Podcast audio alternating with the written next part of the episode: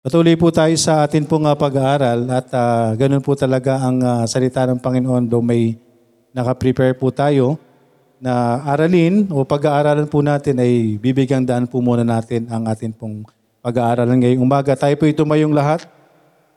Tumayo po tayong lahat. Ito po'y ah, naririnig na po natin. Actually, paulit-ulit ko po itong pinapangaral. Patuloy na nating naririnig, baka narinig na rin po ng iba. Pero hayaan po natin ang Panginoon ang kumausap po sa atin. Because kahit po paulit-ulitin natin ang salita ng Diyos, kung di ho natin naunawaan ay kailangang marinig natin ang paulit-ulit para mas maunawaan po natin. Okay? So buksan po natin Matthew chapter 7 verse 23. Basahin lang po natin ang isang verse. Matthew chapter 7 verse 23. Say amen kapag andyan na po. Matthew 7 verse 23. Basahin po natin ang sabay-sabay. Ready, read. And then will I profess unto them, I never knew you, depart from me, ye that work iniquity. Ay po saglit na manalangin. Dakilang Diyos na nasa langit, maraming salamat po sa umagang ito. Maraming salamat po sa inyong ah, gabay sa bawat isa. Kayo po ang kumausap sa bawat isa na nandito ngayong, hap, ngayong umaga, Panginoon. Sa bawat kaluluwang nandito, kayo po ang kumausap, Panginoon. Patawarin niyo kami sa anuman pong mga pagkakasala at pagkukulang, maging karapat dapat po kami sa umagang ito, Panginoon, sa amin pong pag-aaral. Maging tama yung tugon. Ang iyong lingkod ay inyong gabayan, kayo po ang maihayag sa umagang ito, Panginoon. Maraming maraming salamat.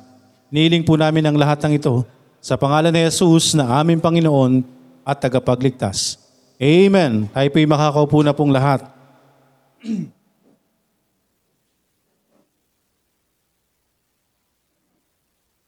Okay, ah, kagaya po ng atin pong panalangin, ang lagi nating pinapanalangin nawa ay maging bukas yung mga puso at isipan po natin sa atin pong pag-aaral sa pakikinig po ng salita ng Diyos. At ang atin pong binasa from Matthew chapter 7 verse 23 ay marahil ay ah, masakit o marahil ay ikagugulat. Ay kagugulat po natin. O marahil ay hindi tayo handa. Okay, sa salitang ito na maaaring marinig. Okay, maaaring marinig ng sinuman maaaring marinig ng sinumang tao. Sabi po dito ng Panginoong Yesus mismo, ito po ay nakasulat sa pula, sa big sabihin lamang po no red letter edition na Bible ay nakasulat po yan sa pula pero sa iba po ay uh, black pa rin. So doon lamang sa red letter edition ng Biblia nakasulat po sa in red. So ibig sabihin po kapag nakasulat sa red, ang red letter edition po ng Biblia ay ang mga mismong si Kristo, kapag siya yung nagsasalita dito sa mga isinusulat na ito, ay nakasulat po yan ng pula. Okay? Yan o, kulay pula yan. Halos lahat ng pahinang ito, nagkabila, at marami pa, puro nakapula po yan. So ang sinasabi po or ang nagsasalita po dito, mga kapatid, mga kaibigan, ay ang Panginoong Isus mismo. Ang Panginoong Isus mismo ang nagpahayag sa kanyang tinura na ito, ang sabi niya, I never knew you, depart from me. Okay, so mga kaibigan, ang katagang ito, nawa ay hindi natin marinig. Amen? Nawa hindi po natin ito marinig kapag umarap tayo sa Panginoon. Sino-sino po at bakit ito maririnig ng sino man? Nahaharap sa Panginoon. And then I will uh, then will I profess unto them I never knew you. Depart from me. Ye that work iniquity. So as I've mentioned kanina marahil ay ito'y masakit sa atin or mabigla tayo o magulat po tayo. Pagharap natin sa Panginoon ito ang sasabihin sa atin ng Panginoon hindi kita kilala. Lumayo ka sa akin. Yan po ang maririnig po ng sino man. Sino ang makakarinig po nito? paano niya at bakit niya maririnig ang bagay na ito. Mga kaibigan, alam po natin na meron pong mga nagtuturo po sa atin. Okay? Sinasabi po ng Biblia that there is that uh, straight, sabi po dyan sa verse 13, straight gate and wide gate. Sabi po sa 13, enter ye in that straight gate. Mga kapatid, pumasok po tayo sa makipot na daan. Pumasok tayo sa makipot. Okay, na daraanan. Dahil, sabi po dyan, for wide is the gate, and broad is the way that leadeth to destruction, and many there be which go in thereat. Nakikita po ba natin yan sa panahon natin? Baka naghahanap tayo ng literal na gate, literal na daan. Ibig sabihin lamang po mga kaibigan, ito po ay uh, paghahalin tulad ng daan papunta sa kaligtasan at daan papunta sa kapahamakan. Sabi po ng Panginoon, pumasok ka doon sa makipot na daan. Bakit? Dahil doon sa malaking daan, doon sa malawak na daan, marami yung pumupunta doon. Marami yung dadaan doon. Na ano?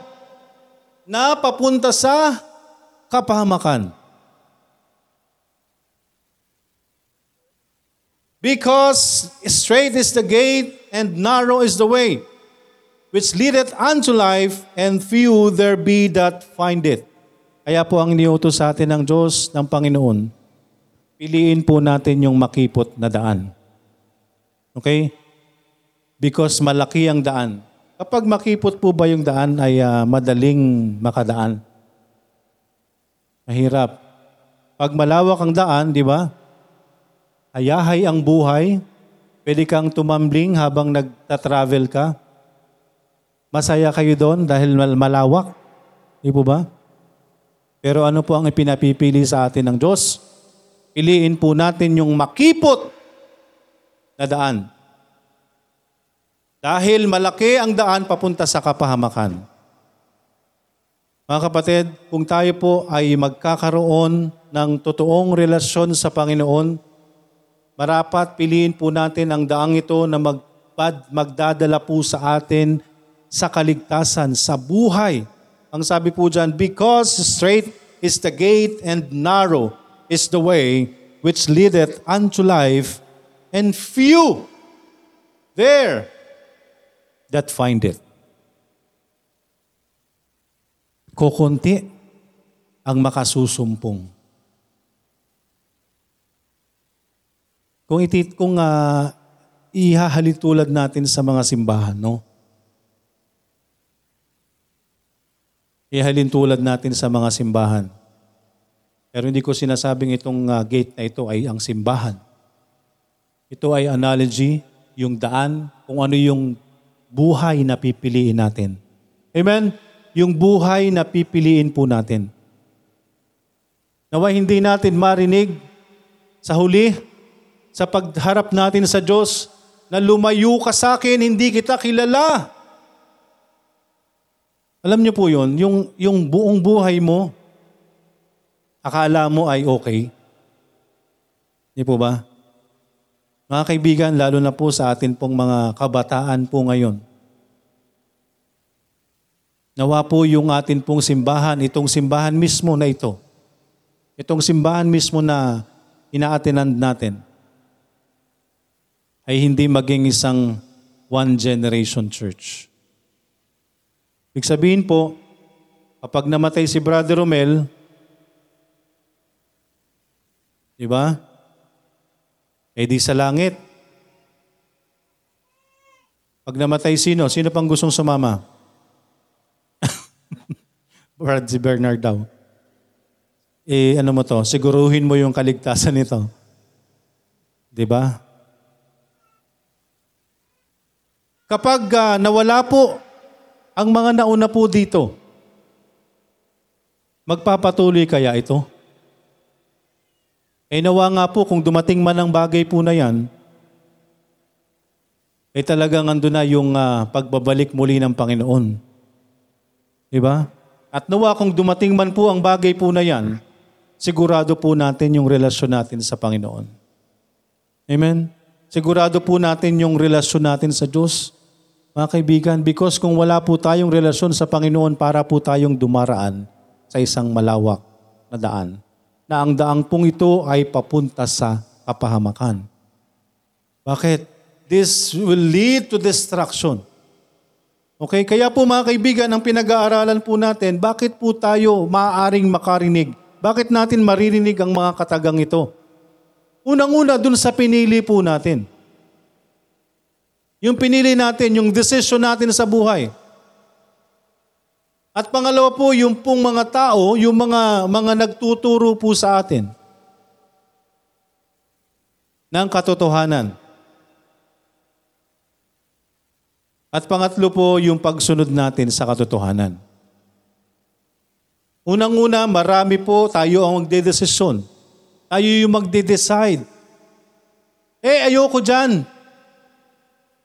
Okay? Ayoko dyan. Ayokong pumas, ayokong uh, makinig dyan. Kasi ang daming bawal. Ayan. Diyan po papasok yung decision natin. Kung magiging tama ang decision mo, pipiliin mo yung buhay na tatahakin mo. Anong buhay ang tatahakin natin? Yung pwede natin gawin ang gusto natin? Yung pwedeng tayo ang masunod sa sarili natin? Kung ano yung gusto natin, yun ang gagawin natin? Kung pipiliin po natin ang bagay po na yan, eh talagang masaya dyan. At marami po ang gumagawa ng bagay na yan. Marami ang pumipili ng buhay na yan. At ang atin pong mga anak, baka marahil ay nandun sa bagay na yan. Nandun sa lugar na yan.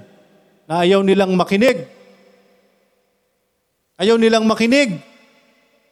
Pinapangaralan ng magulang, walang ibang sinasabi kundi pangaral. At para sa ng pangaral na yan? Para ba yan sa, sa pagpunta sa kapahamakan? Kaya po mga, mga, ang atin pong mga kabataan, wala po tayong gagawin kundi pangaralan po sila. At kung ang pinapangaral sa iyo ng iyong magulang ay ayon lalo sa salita ng Panginoon, bakit ayaw mong sumunod? Marami ang pupunta sa kapahamakan at marami ang pumipili ng bagay na yan. Ano yung pipiliin natin? Malaking daan o makitid na daan? Ang makitid na daan ay ang pagsunod natin at pag, uh, pag-unawa natin ng salita ng Panginoon, pagsunod natin sa Diyos. Pero ang bagay na yan ang magdadala po sa atin, magbibigay sa atin ng buhay. Buhay na walang hanggan. Kaya po nawa dun sa maliit, dun sa kokonte, na makasusumpong, nawa ay makasama po tayo. Makitid po ang daan, mahirap ang daan. Ang dami namang bawal. Ang higpit naman. Diba? Lahat na lang hindi pwede. Lahat na lang bawal. Eh ano ba yung pinagbabawal sa inyo? Ah, ano ba yung pinagbabawal sa atin? Heavenly things ba yan? Ano ba yung iniilalayo sa inyo? Ano ba yung tinatanggal sa atin? Heavenly things ba yan? Hindi ba worldly things yan? Eh kung anak ka ng Diyos, eh di dapat alam mo na dapat yun ang sinusunod natin. Because worldly things will lead to destruction. Worldly things will lead to carnality. So eh bakit ayaw nating sundin? Kaya mga kaibigan, nawa hindi ho natin marinig to pagharap natin sa Panginoon, Depart from me. I never knew you. Bakit? Hindi ka kasi nakinig. Mali yung decision mo. Hindi mo pinili yung daan na makitid. Ang pinili mo yung daan para sa kapahamakan. Masaya po ang daan na ito. Di ba? At nakakalungkot po kung ang mga Kristiyano ay naiinggit sa mga ginagawa ng mga tao na sa sanlibutan. At ang nakakalungkot po, sa halip na, na, na ayain natin ang atin pong mga unbelievers na mga kaibigan, katrabaho, kakilala, kapitbahay, hindi ho natin maaya. Bakit? Andun ho kayo pareho eh. Andun kayo sa mga bagay na yun eh. Hindi natin magawa yung kakaiba eh. Kaya nahihirapan po tayo. Nahihirapan po tayo mag-testify. Diba? Sasabihan mo lang salita ng Diyos, pero yung... Kaya hirap tayo. Pero mga kaibigan, nawa hindi natin marinig po ang bagay na ito at yan po ay nasa desisyon po natin. Anong pipiliin natin? Makitid na daan o malawak na daan? Tahasan lang sinasabi. Ang makitid na daan ay papunta sa buhay. At kukonti ang makasusumpong. Pero yung daan ng kapahamakan ay malawak at napakarami na papunta doon. Decision mo, nakasalalay sa yung desisyon. Ano yung pipiliin natin? Makitid na daan o malawak? Ipiliin mo yan, Bernard? Pag pinili mo yung makitid na daan, mahirap. Mahirap doon. Pero huwag kang mag-alala. Ang hantungan mo, langit. Okay, Bianca? Mahirap man na gawin, mahirap mang sumunod, pero in the end, sa langit. Pero yung gusto nyong gawin na magpakasaya sa buhay na ito, yung gusto nating gawin na gayahin natin ang mga makasanlibutang bagay, magpakasaya tayo ngayon, pero ang hantungan mo, impyerno. Maliwanag po yan. So tayo po yung magdidesisyon. Kung maririnig natin ang bagay na yan, nakasalalay yun sa desisyon mo. Amen? Kaya mga kaibigan, pangalawa po, ano yung pinapakinggan natin? Ano yung tinuturo sa atin? Sino yung nagtuturo sa atin? Beware! Ang sabi po dito, beware of false prophets. Okay? Tayo po ay magingat din, siyempre doon sa mga nagtuturo po sa atin. Beware of false prophets which come to you in sheep's clothing, but inwardly they are ravening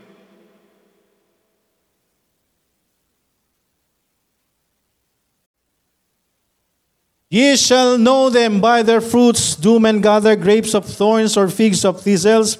Every, even so, every good tree bringeth forth good fruit, but a corrupt tree bringeth forth evil fruit. A good tree cannot bring forth evil fruit, neither can a corrupt tree bringeth forth good fruit. Every tree that bringeth not forth good fruit is hewn down and cast into the fire. Wherefore, by their fruits you shall know them.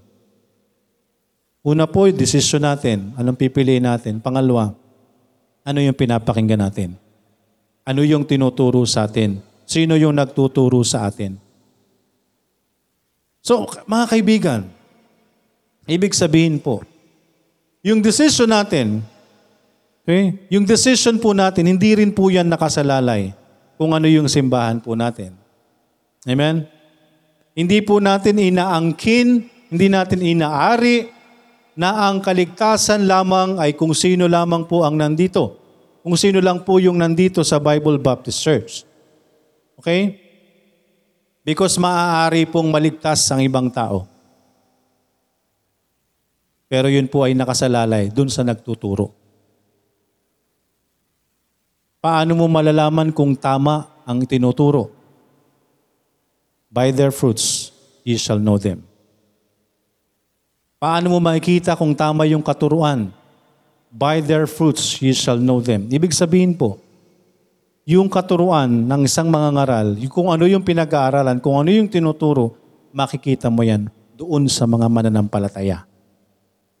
Kung ano yung pamumuhay nila. Kung ano yung sinasabuhay nila. Kung paano sila sumusunod sa salita ng Panginoon. Kaya po tayo ay pinag-iingat doon sa atin pong ah, mga naririnig. Magpinag-iingat tayo doon sa ating mga pangaral. Because alam po natin, kapag mali po ang natutunan po natin, kamahamakan din po ang hahantungan po natin. Pero sabi nga po, mayroon po bang ah, magandang puno na magbubunga ng pangit? Di ba? At meron po bang pangit na nagbubunga ng maganda? Amen? Kaya po mga kaibigan, depend, yung pong ating pakikinig, yung pong ating pag-aaral, yung pong ah, pag-aaral po ng, na- ng salita ng Panginoon is kinakailangan is nagiging ah, ah, maingat din po tayo sa atin pong mga naririnig. Di po ba? Kaya po tayo mga kaibigan, nag-aaral po tayo ng salita ng Diyos, eh kayo din po may hawak. Meron din po kayong hawak. Hindi yung sila lang po yung nakakabasa. Itinuturo sa kanila na ganito, ganito, ganyan. Pero sila, pag tinanong mo, paano nyo po napatunayan? Yun po yung tinuro sa amin. Nabasa nyo po ba? Hindi ho. Bakit? Bawal po sa amin magbasa ng Bible. Bakit bawal magbasa? Diba? Pero tayo po mga kaibigan, habang nag-aaral po tayo, ibinubukas po natin yung ating mga Bible para masiguro po natin kung ano yung sinasabi po natin dito ay naaayon sa salita ng Panginoon. At as much as possible, kung ano yung nakasulat po dyan. Yun po yung atin pong pinag-aaralan. Hinihingan natin ang hini, pinapanalangin natin sa Panginoon na bigyan po tayo ng wisdom ng Panginoon sa mga bagay na atin pong naririnig. Amen? Mga bagay na atin pong natututunan. Kaya po mga kaibigan, yung, kung ano po yung ah, katuruan, kung ano po yung pinag-aaralan, yan po ay makikita po natin sa mga bunga, sa mga mananampalataya. Kung ano po yung tinuturo sa atin, yan po ay makikita po sa atin. Amen? Yan po ay makikita po dapat sa atin. Pero nakakalungkot po kung di nakikita sa atin, baka may problema po sa atin. Baka kailangan nating gumawa ng examination. Ano pong ibig sabihin? Tinuturuan po tayo ng salita ng Panginoon, tinuturuan po tayo ng tama ng salita ng Panginoon, pero hindi ho natin ginagawa. Hindi natin pinapakinggan. Eh baka kailangan po natin ng examination. I-examine po natin yung mga sarili po natin. Whether we are in the faith. Kaya nandyan po lagi yung salita ng Diyos. Andyan po lagi ang paalala ng Panginoon. Kaya kung ano po yung mga ginagawa po natin, ano man po yung itinuturo po sa atin, yan po ay magre-reflect sa atin. Yan po dapat ay nakikita po sa atin. Kaya kung hindi po ito nakikita po sa atin, there's something wrong sa bawat isa po sa atin kung hindi natin nagagawa ang mga bagay na yan. Ah, tandaan po natin mga kapatid, ang ligtas, magkakaroon po yan ng banal na espiritu. Amen? Meron pong banal na espiritu na mananahan sa sino mang ligtas. Because ang sabi po ng salita ng Diyos, but uh, for as many as are led by the Spirit of God, they are the sons of God. Ibig sabihin po, mga kapatid, yung pagsunod po natin sa Diyos, hindi rin po yan dahil sa atin. Yung kaligtasan po ay dahil sa biyaya ng Panginoon. Yung pagsunod po natin, dahil din po yan sa biyaya ng Diyos. Kaya kung tayo po iligtas, hayaan po natin yung banal na Espiritu sa buhay po natin na kumilos po sa atin. May magagawa po tayo ng mga bagay na hindi natin akalain na kaya natin gawin because of the Spirit of God. Amen? Magugulat na lang po tayo. Tayo, tayo po yung magpapatotoo. Tayo po yung magbibigay ng ah, testimony sa mga bagay at pagkilos ng Diyos po sa atin. Because hindi ho tayo makakagalaw kung wala ho tayong banal na Espiritu. Banal na Espiritu ng Diyos. Kaya dapat po yung decision natin, kung ano ho yung pipiliin po natin, at sa mga bagay na naririnig po natin. Kung ano po yung decision natin, nakasalalay po yan sa atin. Nawa hindi ho natin marinig ang mga bagay na ito na hindi tayo kikilalanin ng Panginoon. Because mali ho yung naging decision natin. Mali yung mga pinakikinggan natin. Mali yung aral na tinuturo sa atin. Kaya kung mali ho yung tinuturo ko sa inyo, sabihin nyo. At kaya nga nandyan po yung salita ng Diyos. Amen? Kung nandyan po ang salita ng Diyos na parati pong nakabukas para sa atin. So kung tinuturuan po tayo ng tama, pero hindi natin nasusunod po yung tama, andyan pa rin po ang salita ng Diyos, andyan pa rin po ang pangaran ng salita ng Diyos. Okay, andyan po ang salita ng Panginoon. Tayo po ay mabubuhay sa biyaya ng Panginoon. Tayo po ay kikilusin ng banal na Espiritu ng Diyos kung totoong tayo may relasyon sa Panginoon. Kahit anong gawin po nating pilit, kahit anong gawin po nating pilit sa pagsunod,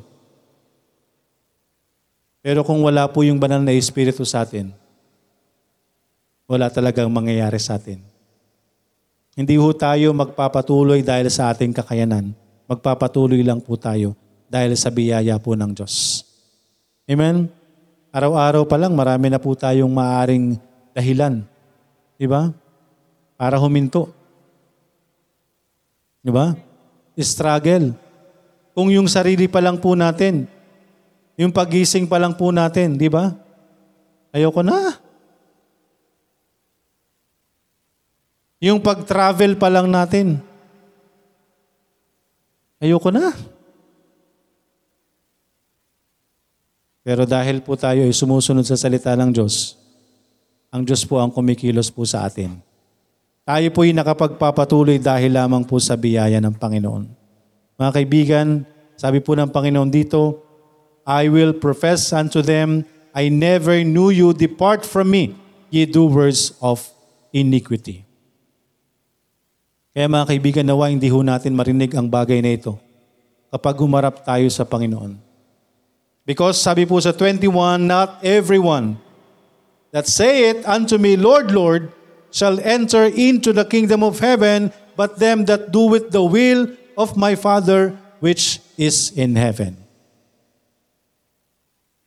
Nawa po ay maging maliwanag sa atin na hindi po lahat ng tumatawag ng Panginoon, Panginoon ay makapapasok sa langit.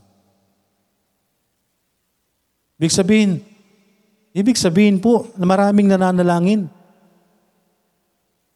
Okay? Marami po ang alam po ng tao na ang lahat po ay sa langit. Pero sabi nga po doon sa unang-una nating pinag-aralan, nakabase po yan sa desisyon. Yung desisyon po natin.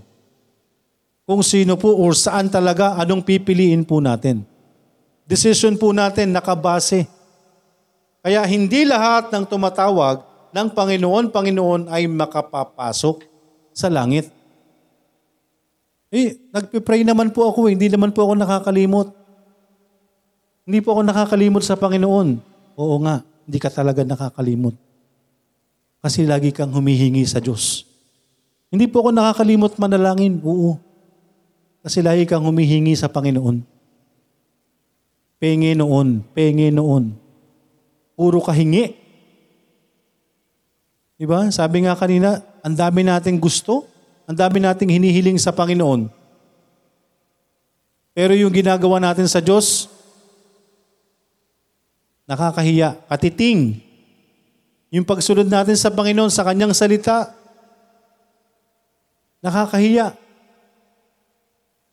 Ang dami nating gustong gawin, ang dami nating gustong uh, uh, makamtan sa buhay natin. Pero sabi nga po, ingatan po natin. Ingatan natin.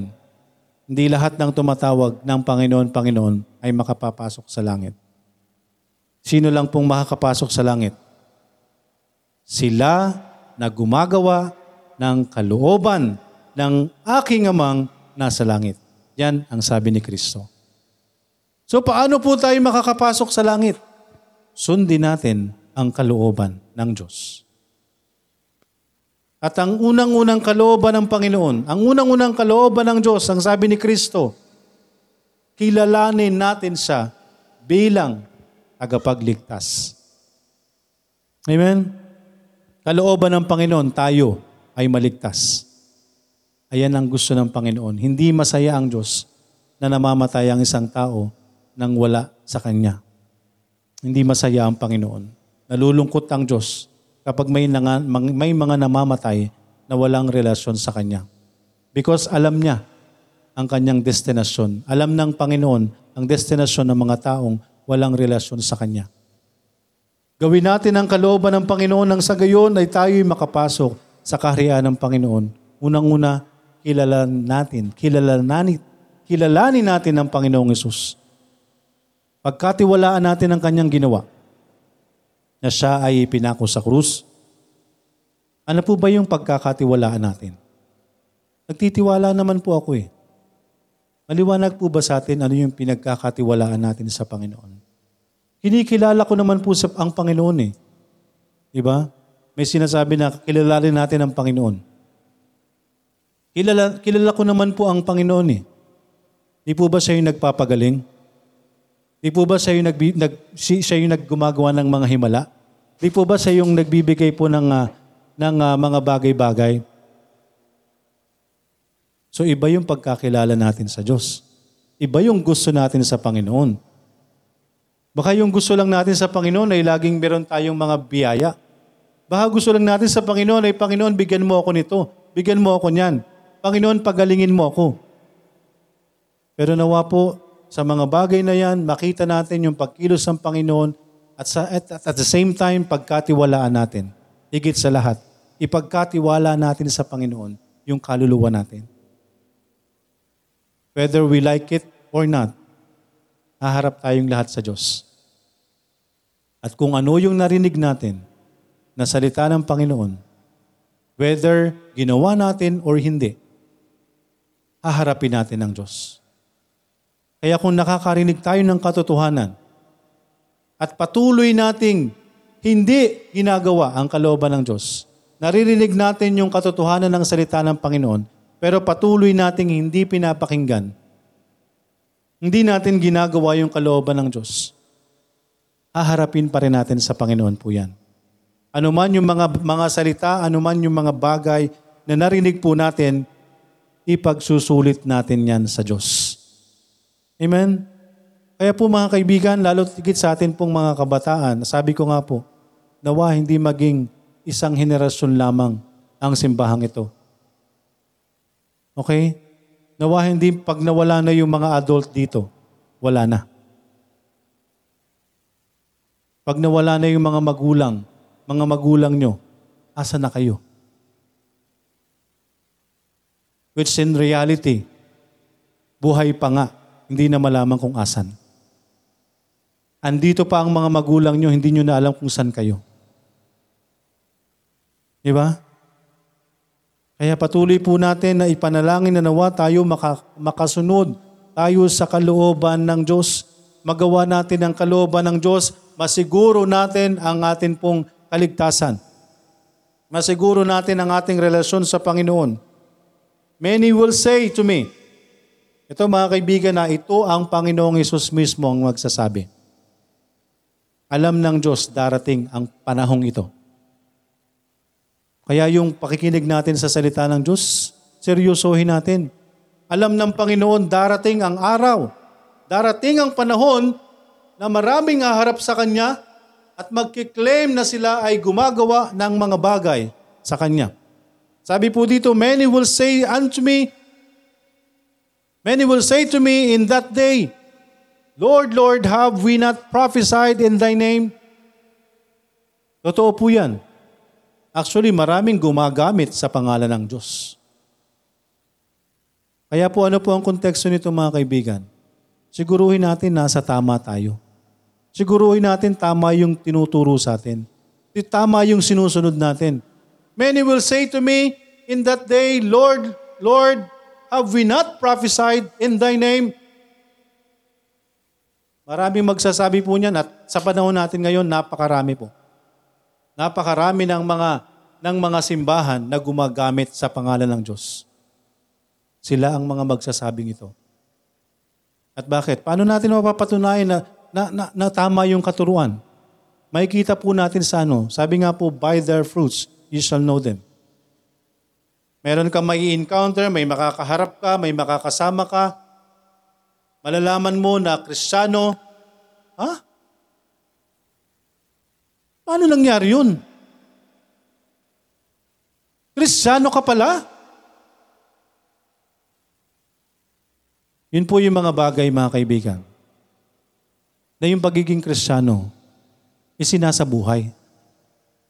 Okay? Ang pagiging kristyano po, tayo po mga kapatid, kung totoong may relasyon ka sa Panginoon, huwag mong ikahiya si Kristo.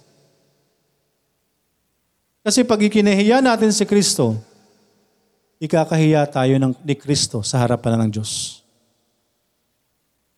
Dapat nagpapakilala po tayo. Hindi naman ibig sabihin na, Hello, I am a Christian. Hindi po. Paano tayo magpapakilala bilang Kristiyano? Ipamuhay natin. Ipamuhay natin. Lagi ko pong paalala sa atin, ilang araw tayo nasa simbahan at wala pang il- ilang oras tayo nag-stay dito. Yes, tayo ay nakikita na nagsi-church, nagsisimba. We behave as Christian. Napaka ano natin dito, napaka demure natin dito sa loob ng simbahan. Hindi tayo makabasag pinggan. It is just one day. At wala pang ilang oras. Pero paglabas natin, sino tayo? Kristiyano pa ba tayong maituturing? Kapag nasa loob na tayo ng ating mga tahanan, Kristiyano ka ba bang maituturing kung paano mo itrato ang iyong magulang? Kristiyano pa ba tayong maituturing kung paano tayo makisama sa atin pong mga kasamaan sa trabaho? Kristiyano pa ba tayong maituturing kung anong lakaran ang sinasamahan natin? Gawin natin ang kalooban ng Diyos. Magpakilala tayo bilang Kristiyano. Piliin natin kung anong tama. Because in the end, aharap tayo sa Diyos. Magsusulit tayo isa-isa sa harapan ng Panginoon. Huwag nating ikahiya ang ating pagiging Kristiyano. Nawa ay tayo'y maging tulad ng isang ilaw sa sanglibutan. Tayo'y magliwanag sa sanlibutan. Hindi tayo kagugulatan ng mga kakilala natin. Kristiyano ka pala? Sa kanyang pananalita ay halatang halatang hindi ka Kristiyano. Pero pag sinabi sa iyo, sabi ko na nga ba, Kristiyano ka eh. Ibig sabihin, kahit hindi mo sabihin sa kanila, kitang-kita sa iyo. Kitang-kita sa iyo. Kahit hindi ka mag-share sa kanila, kahit hindi ka magsalita ng mga Bible verses, kahit wala kang memorize na Bible verse, pero kita sa iyo ang pagiging Kristiyano. Amen? Many will say unto me, ang sabi, baka sabihin natin, pagharap natin sa Diyos, Panginoon, lagi ako nag-church. Lagi akong kasama ng magulang ko noon. Tinanggap ko na si Kristo. Ang tanong, totoo ba sa'yo? Baka tanggap-tanggapan lang. Amen? Baka tinanggap lang natin sa bibig natin. Sabi ng Panginoon, itong mga to, ako ang laman ng bibig. Pero yung puso nila, wala sa akin. Mga kaibigan, kung titignan nyo yung Laodicean Church, ang mga Kristiyano, andun tayo sa panahong yun. Andito tayo sa loob ng simbahan, andito tayo, nag-church tayo, every Sunday, nagpapatuloy tayo, gumaganap tayo ng kalooban ng Panginoon, andito tayo nagtitipon, nakikinig. Pero asan si Kristo? Nasa labas, kumakatok sa atin. Ibig sabihin, nagpapatuloy tayo sa ginagawa natin pero wala si Kristo sa loob natin. Sabi ng Panginoon, isusuka ka ng Panginoon. Ayaw ng Panginoon na tayo'y lukewarm.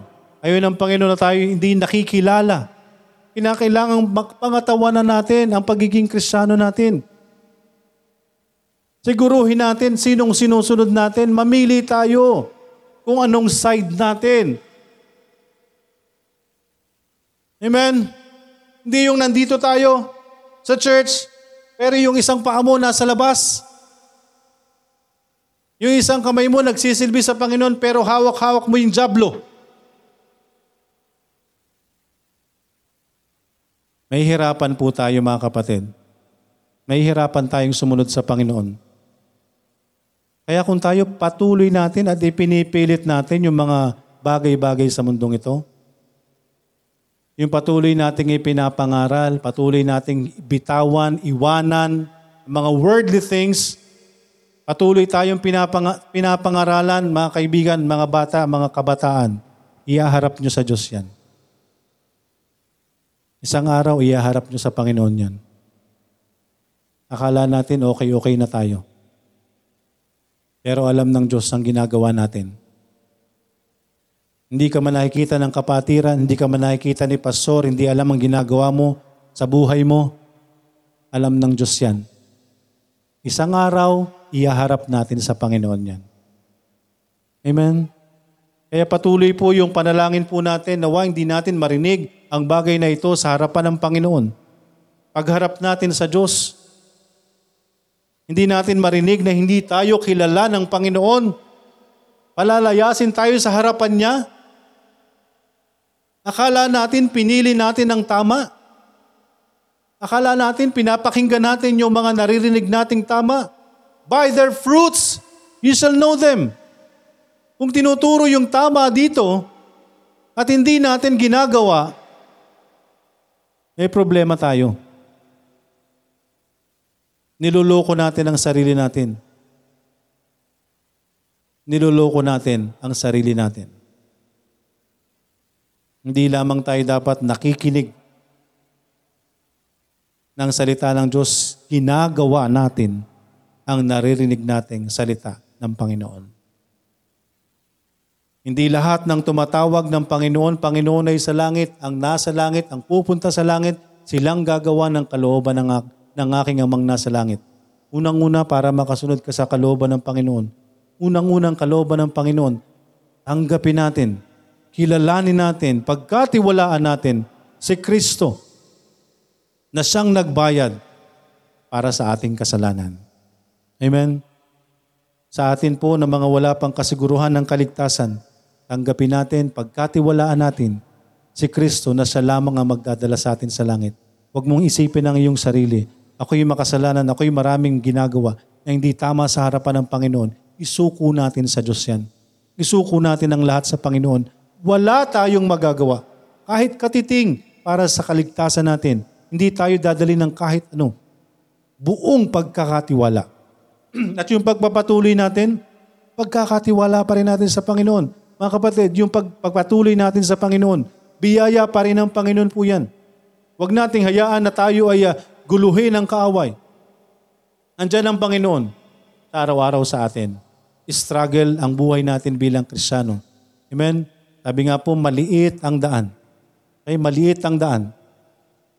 Pero kung ito ay uh, para sa ating kaligtasan, tuloy lang tayo. Kesa naman nandun tayo sa malaking daan, na tayo ay nag enjoy sa buhay po natin, pero in the end, pagbabayaran natin. Tanggapin natin na ang buhay natin sa mundong ito ay pansamantala lamang kahit umabot ka ng isang daan. Bibigyan ka ng uh, 70, 70 years sa mundong ito. Ipiliin mo yung mundong ito, 70 years. Bibigyan ka ng isang daang taon dito sa mundong ito. Ipiliin mo ba ito? Kapalit ng buhay na walang hanggan sa langit. Eternal life po mga kapatid ang kapalit. ng panandali ang buhay natin dito sa lupa. Dumaranas man tayo ng mga anumang paghihirap sa mundong ito, pansamantala lang yan. Pansamantala lang yan.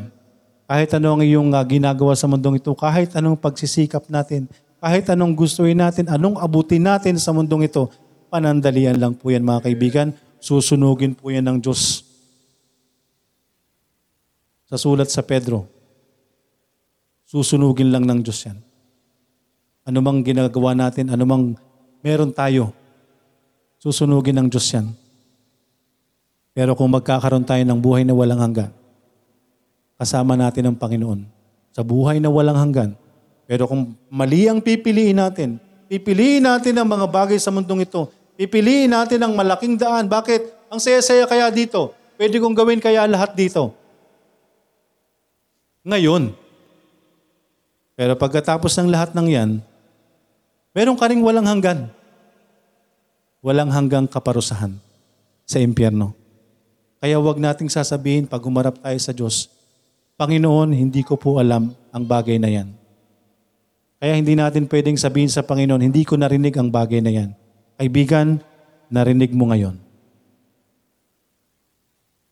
Sino mang nakarinig nito, hindi mo pwedeng ikatwiran sa Diyos na hindi mo narinig ang daan papunta sa langit. Pagkatiwalaan mo si Kristo sa iyong buhay, anumang sitwasyon mo ngayon, anumang kasalanan mo, ay kasalanan ka kung kanino man, ma- hindi ka sumusunod sa magulang mo, i-confess mo sa Panginoon, sabihin mo sa Kanya lahat ng kasalanan mo. Panginoon, gusto ko po na maranasan ang buhay na walang hanggan. Isuko mo sa Diyos ang lahat. Ililigtas ka niya. Bibigyan ka niya ng buhay na walang hanggan.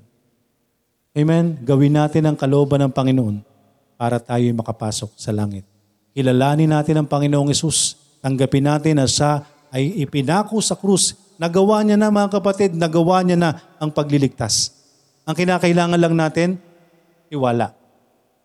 Pagtitiwala. Hindi sapat na kilalanin lang natin. Kailangan pagkatiwalaan natin. Ano yung tiwala? Yun yung isang bagay na ilalagay mo sa Kanya. Kahit walang kahit ano. Basta nagtiwala ka sa Kanya. Yung pagtitiwala mong yan ang magliligtas sa'yo. Amen? Hindi sa kahit ano, kahit ano, kahit sino, kahit anong ginagawa natin, kundi yung pagtitiwala lang natin sa ginawa lang ni Kristo. Yung kanyang kamatayan lang ang magdadala sa atin sa langit. Paano mag- mangyayari yon? Have faith. Believe on the Lord Jesus Christ. If thou confess with thy mouth the Lord Jesus and shalt believe in thine heart, thou shalt be saved. Amen? Nang sa gayon, hindi natin marinig ang bagay na kinatatakutan natin. Depart from me. I never knew you. Amen? Purihin po ang Panginoon, purihin ang kanyang salita. Tayo po'y saglit na manalangin. Dakilang Diyos na nasa langit, maraming maraming salamat po sa umagang ito. Kayo po ang uh, kumilaw sa bawat isa sa mga nakarinig ng iyong salita. Bigyan niyo po ng kaunawaan. Kausapin niyo, Panginoon, nawa iligtas niyo po ang bawat isa na wala pang kasiguruhan ng kaligtasan. Wala po akong kakayanan na baguhin ng kahit sino man. Wala po akong kaya- kakayanan kung di ihayag lamang ang iyong katotohanan. At nawa ang iyong mga anak na may kasiguruhanan ng kaligtasan ay magpatuloy na sumunod at agawin ang iyong kalooban, Panginoon. Gayon din po sa bawat isa na wala pang kasiguruhan ng relasyon sa inyo ng kaligtasan. Naway pagkatiwala nila ang kanilang sarili sa inyo, Panginoon. Ang kanilang kaluluwa, Panginoon. Magkatiwala sa ginawa niyo, Panginoon, sa krus. Na kayo ay namatay, nagtigis ng dugo, namatay at nilibing muling nabuhay para sa kabayaran ng aming mga kasalanan. Maraming maraming salamat. Kayo din po ang patuloy na kumilos para sa sino man na magtitiwala para sa ikapagbabago ng aming buhay at pagsunod sa inyong kalooban. Maraming maraming salamat, Panginoon. Maraming salamat sa inyong salita. Patuloy kayong kumilos sa gawaing ito, Panginoon. Patuloy kayong maghayag at patuloy kayong magligtas sa gawaing ito, Panginoon. Even sa mga online na gawain, Panginoon, patuloy po naming dinadalangin ang inyong gabay, ang inyong kapangyarihan sa bawat isa na makakarinig ng iyong katotohanan. Maraming salamat, Panginoon. At ang inyong mga anak, patuloy nawa maging kabahagi sa inyong gawain. Pinupuri ka po namin at pinapasalamatan. Inihiling namin ang lahat ng ito sa pangalan ni Jesus na aming Panginoon at tagapagligtas. Amen.